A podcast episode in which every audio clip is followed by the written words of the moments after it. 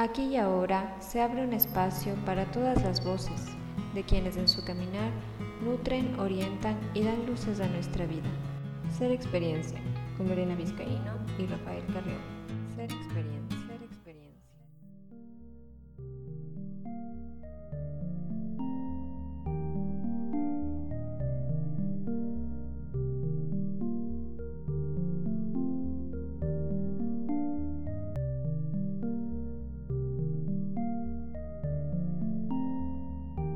Noches. Esto es Ser Experiencia. Hoy tenemos una invitada especial que es Peggy Rojas. Hola Lore, ¿cómo estás? Hola Rafa, hola Peggy, bienvenida. Qué lindo que nos puedas acompañar en este capítulo más de Ser Experiencia. Estamos hablando de vida, muerte y trascendencia. Bienvenida Peggy. Muchísimas gracias, Rafael y Lorena. Les agradezco mucho por la oportunidad. Gracias por tenerme. Les cuento un poquito de Peggy. Nació en Guayaquil, Ecuador. Enamorada del baile y la buena forma física, representó a su país, Ecuador, en algunos eh, concursos. Teenagers, World Scholar Atlantic Games. Tiene un título en eh, gestión de empresas también. Ahí es donde yo la conocí. Es certificada en salud, nutrición integrativa, certificada de la Asociación Atlética de Fitness, eh, entrenadora más, máster también, instructora de baile, instructora holística. Ella y su esposo Greg eh, poseen Rojas Fitness, eh, que ofrece programas de bienestar que incluyen ejercicios, nutrición, eh, para empresas, para grupos, para también niños. Además, contribuyen con la comunidad a organizar y promover eventos eh, de acondicionamiento físico mediante donación que se benefician eh, también organizaciones sin fines de lucro. Una de las otras cosas que hace Peggy es ayudar a mujeres latinas enseñando a capacitarse en temas también de nutrición, en temas de bienestar físico. Fed Fitness Revolution eh, es uno de los temas que también maneja. A Peggy le encanta ayudar a los demás. En estos días, sobre todo, he visto cómo en las redes sociales da muchísimo soporte a muchísimas personas y de verdad que estoy muy complacida por tener esta súper especial invitada el día de hoy. Peggy, como te contábamos, Ser Experiencia es un espacio en donde hablamos, de, como su nombre lo dice, desde nuestra experiencia cada invitado que tenemos en este espacio, buscamos que nos muestre su particular aproximación a su compañía con el ser humano, su aporte único desde esa experiencia y saber cómo aplica esa sabiduría particular en acción. Te damos nuevamente la bienvenida y frente a este tema nos llama mucho la atención que desde tu perfil puedas estar dando tu aporte a las personas que nos están escuchando en este momento. Este tema de la de la vida, la muerte y la trascendencia es algo que particularmente nos ha llamado mucho la atención en este último tiempo, en este encierro obligado de la cuarentena, porque se ha puesto frente delante de nuestros ojos. Hemos visto en carne propia o de manera cerca cómo llega el tema de la muerte sin, sin siquiera pensarlo, sin verlo. Hoy queremos verla y queríamos saber qué significa para ti la muerte, Peggy primeramente, muchas gracias por tenerme hoy. sí, evidentemente en estos momentos el tema de la muerte es un tema mucho más conversado. Es, estamos enfrentándonos a una realidad que no teníamos que enfrentarnos antes. Yo pienso que el tema de la muerte en nuestra cultura latina muchas veces se lo ha denotado de una manera negativa. Sin embargo, nos hemos dado cuenta de realmente de lo que este tema puede hacer en nosotros. En mi particular punto de vista, yo veo que ha habido una trascendencia, ¿verdad? Que mucha gente tenía mucho miedo a la muerte. Este, este miedo a la muerte ahora en muchas personas se ha visto desarrollado en otra cosa, en una trascendencia, cómo me puedo evolucionar, cómo ahora que ya estoy viendo este, este miedo y me estoy enfrentando al miedo, ¿quién soy yo? ¿Qué es, ¿Qué es lo que estoy haciendo ahora mismo? ¿Qué es lo que, por qué estoy aquí? ¿Por qué estoy en este mundo? ¿Qué pasa si realmente mañana me muero? ¿Verdad? Y entonces nos ha llevado a todo este la población entera del mundo a decir, ¿qué es lo que, para qué realmente estoy aquí? eh, enfrentarnos a este momento de la muerte para mí ha sido un regalo, ¿verdad? Mm. Porque nos hace recapacitar y decir que, que, realmente estoy con qué estoy contribuyendo. Si mañana de repente desaparezco de este planeta y, y no estoy aquí, ¿con qué contribuí? ¿Con qué se quedaron mis hijos? Hice lo que tenía que hacer. Es el regalo que yo veo detrás de esto, que a pesar de que tiene una connotación negativa y ha sido una connotación negativa en muchas de nuestras culturas, enfrentarnos a ella hoy en día ha hecho que aparezca una nueva opción, una reinvent, un reinvento de nosotros mismos. Eso es lo que creo. En este sentido, entonces, Peggy, ¿tú crees que hay algo más después de la muerte? ¿Crees que haya vida después de la muerte?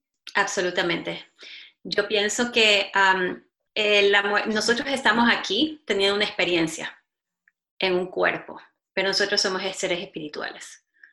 Una vez que salgamos de esta, esta parte, esta, ¿cómo le podemos decir? Estatus de cuerpo físico, nuestro, nuestro espíritu va a seguir creciendo, va a seguir elaborándose. Eh, evidentemente no sabemos, personalmente no sé lo que va a pasar, pero sé que somos seres espirituales, que este cuerpo es momentáneo.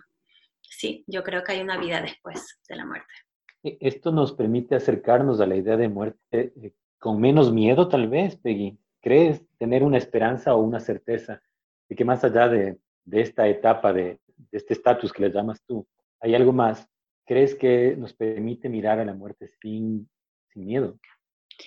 Pues Rafael, déjame decirte que ah, en mi vida personal, eh, te puedo decir que mi experiencia ha sido de que, bueno, cuando yo quedé huérfana muy niña, mis padres fallecieron y eso me hizo ver la muerte de otra manera.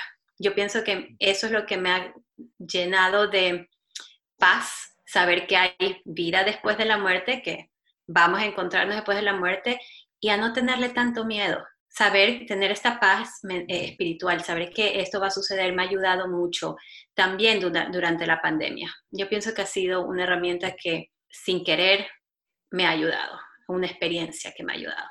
¿Y qué hay de la trascendencia? La trascendencia, a mi parecer, es evidentemente lo que estamos hablando, de que de un cuerpo movemos a espíritu y seguimos adelante en tal vez una vida en el futuro qué es lo que estamos moviéndonos después de la muerte. O sea, la trascendencia es espiritual, Pei. Sí, evidentemente. Y en ese sentido, eh, ¿crees que las personas, digamos, la manera de, vivir aquí en este plano eh, físico, en este plano material, de alguna manera, van sumando como puntitos o van sumando como elementos para dejar algo, para hacer ese, digamos, esa, esa, esa parte de, de trascender, de, ir hacia otro lugar con alguna especie de huella, con alguna especie de camino marcado? Pues sí, Lorena. Eh, algo que hay, hay un dicho. Tú naces dos veces. La primera vez cuando naces de tu madre, del vientre de tu madre, y la segunda vez cuando encuentras tu propósito. Cuando tú trasciendes, siento que tú has logrado ese propósito o tú encontraste esa meta en tu vida sirviendo a los demás, trayendo eso que tú ese mensaje que tú tenías que traer en la tierra. Y cuando ya cuando, cuando ya lo has completado es cuando tú puedes trascender. Trascender. Y como te digo, la experiencia en mi vida me hizo leer mucho, analizar mucho, aprender más de eso, de lo que es la muerte y, y sí, si, si tú, todos tuviéramos esa razón de vivir, ese, ese regalo que Dios, si tú crees en el universo, en lo que sea, ¿qué es lo que tú tienes de especial en este mundo que vas a dejar?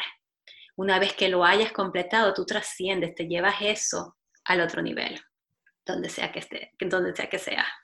Entonces, desde esa perspectiva que tú nos planteas, el estar con este regalo que nos da esta cuarentena, este virus, como tú lo mencionaste, es un regalo, una contribución para, para el mundo, es un regalo porque te puede permitir mirar al filo cuál es tu propósito, o por lo menos mirarte para mirar hacia adentro para explorar. Exactamente. yo he conversado con muchas personas que hoy en día eh, tenemos varios puntos de vista, ¿cierto? Hay las personas que se eh, pierden su trabajo y, comienzan a estresarse y no saben qué va a pasar y qué es. Y las personas que pierden su trabajo y dicen, ay, sí, de verdad que ni me gustaba. y ahora están, ni me gustaba.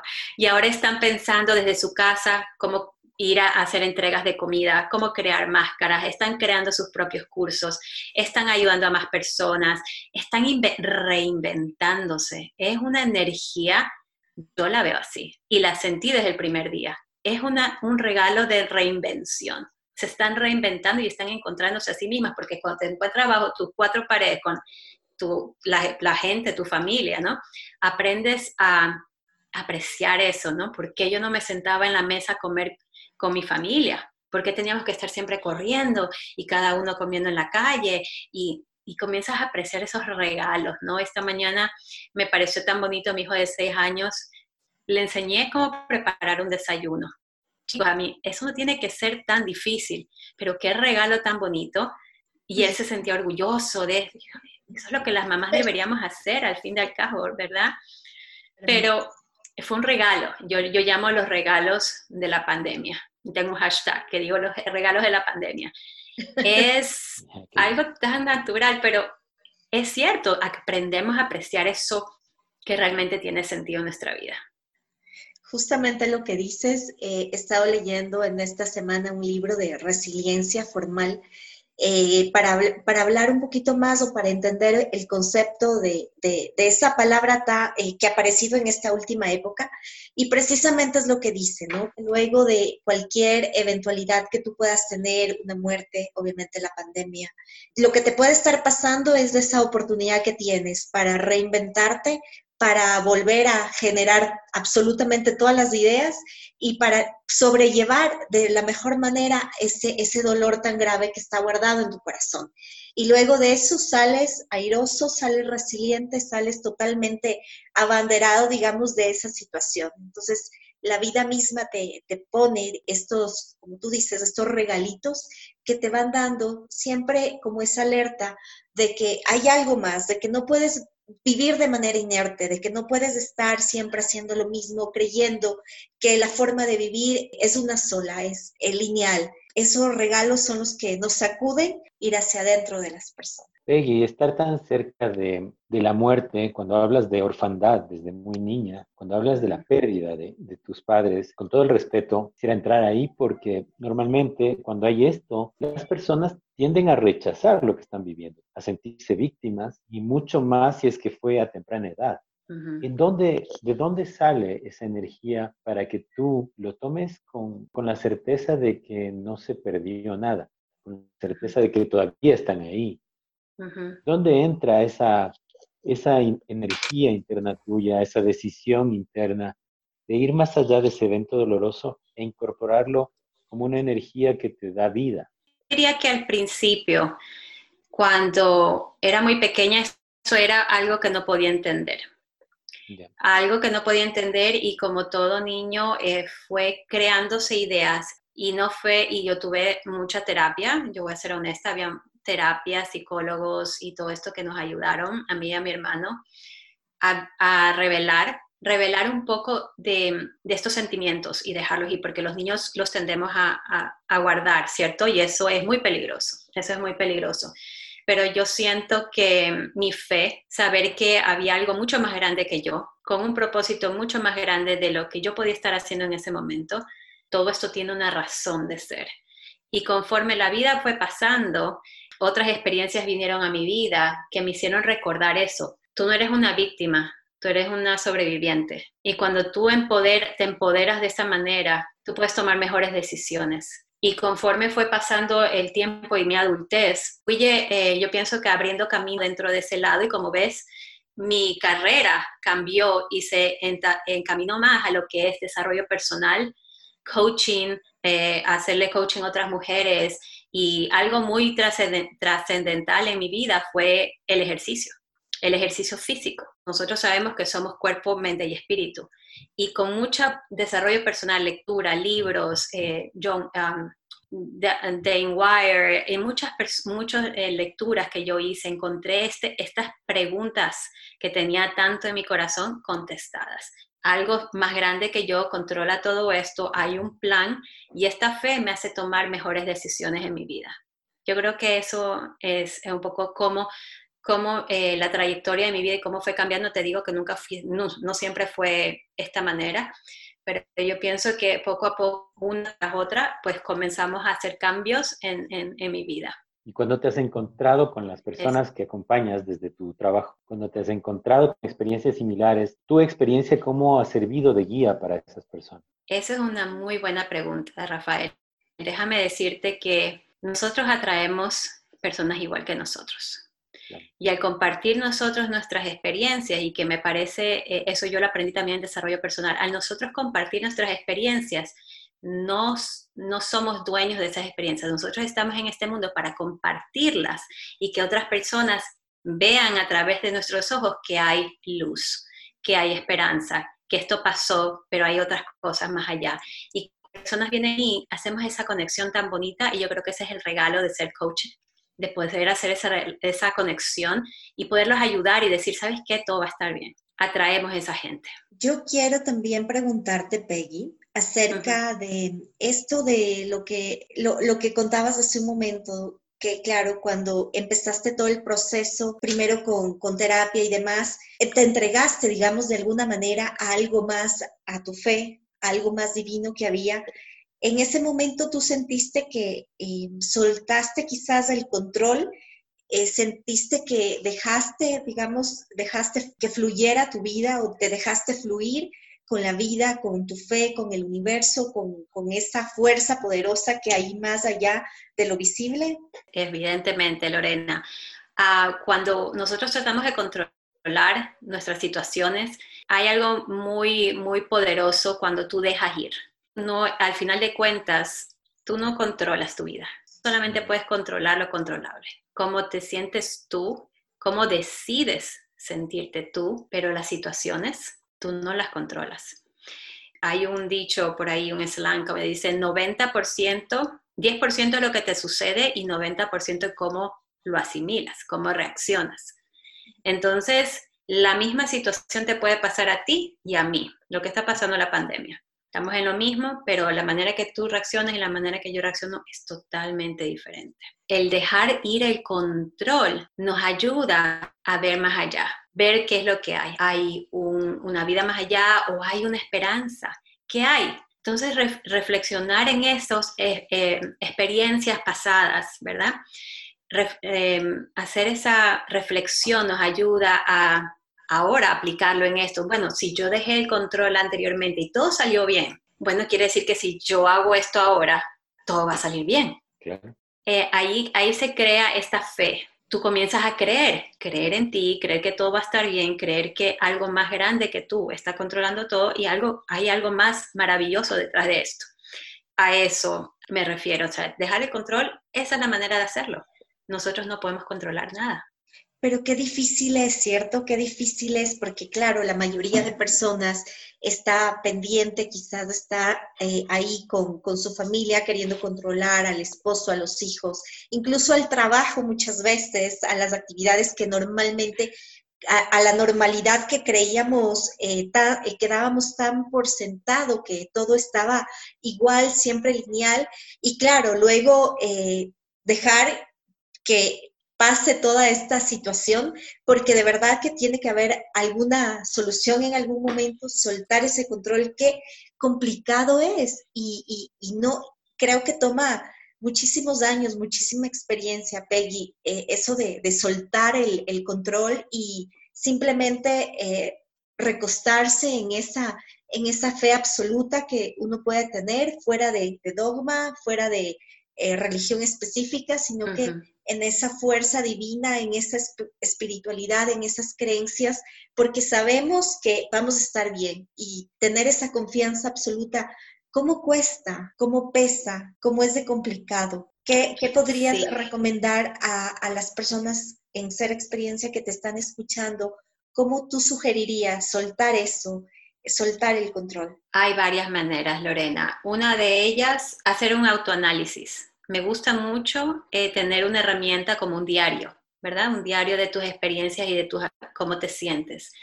Eh, lo practican muchos psicólogos y psiquiatras en las terapias, te lo digo porque yo lo hice muchas veces y yo no entendía por qué me mandaban a escribir un diario cuando te sentía tanto dolor y tanta pena, ¿no?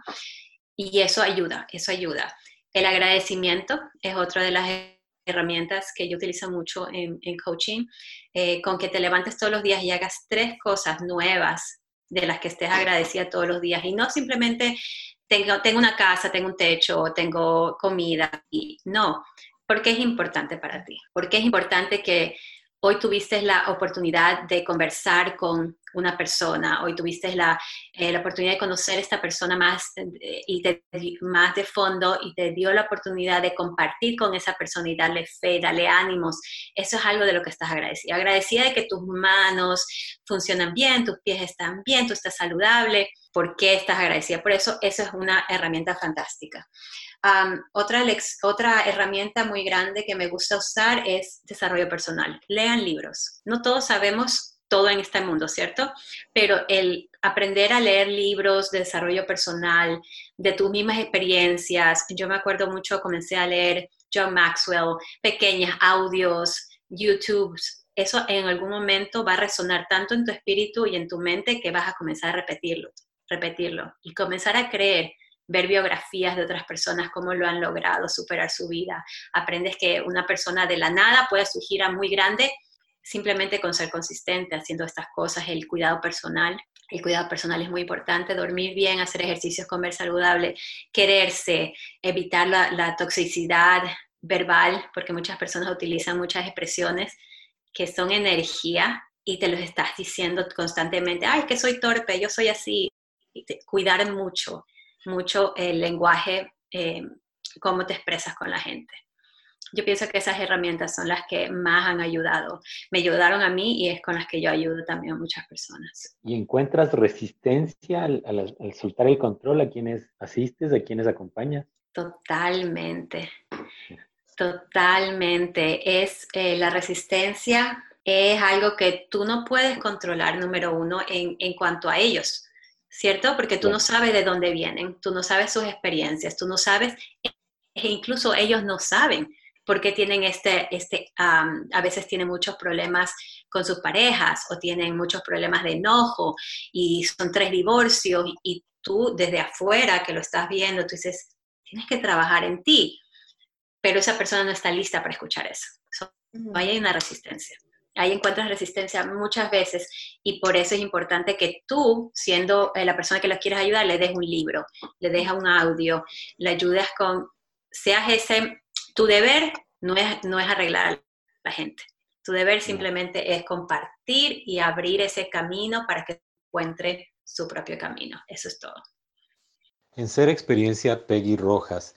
Peggy, mil gracias por este espacio, por este tiempo que nos has dedicado para compartir y sobre todo por esas experiencias que a través de tu voz llegan a todas las personas que nos escuchan en esta noche. Muchas gracias, Peggy.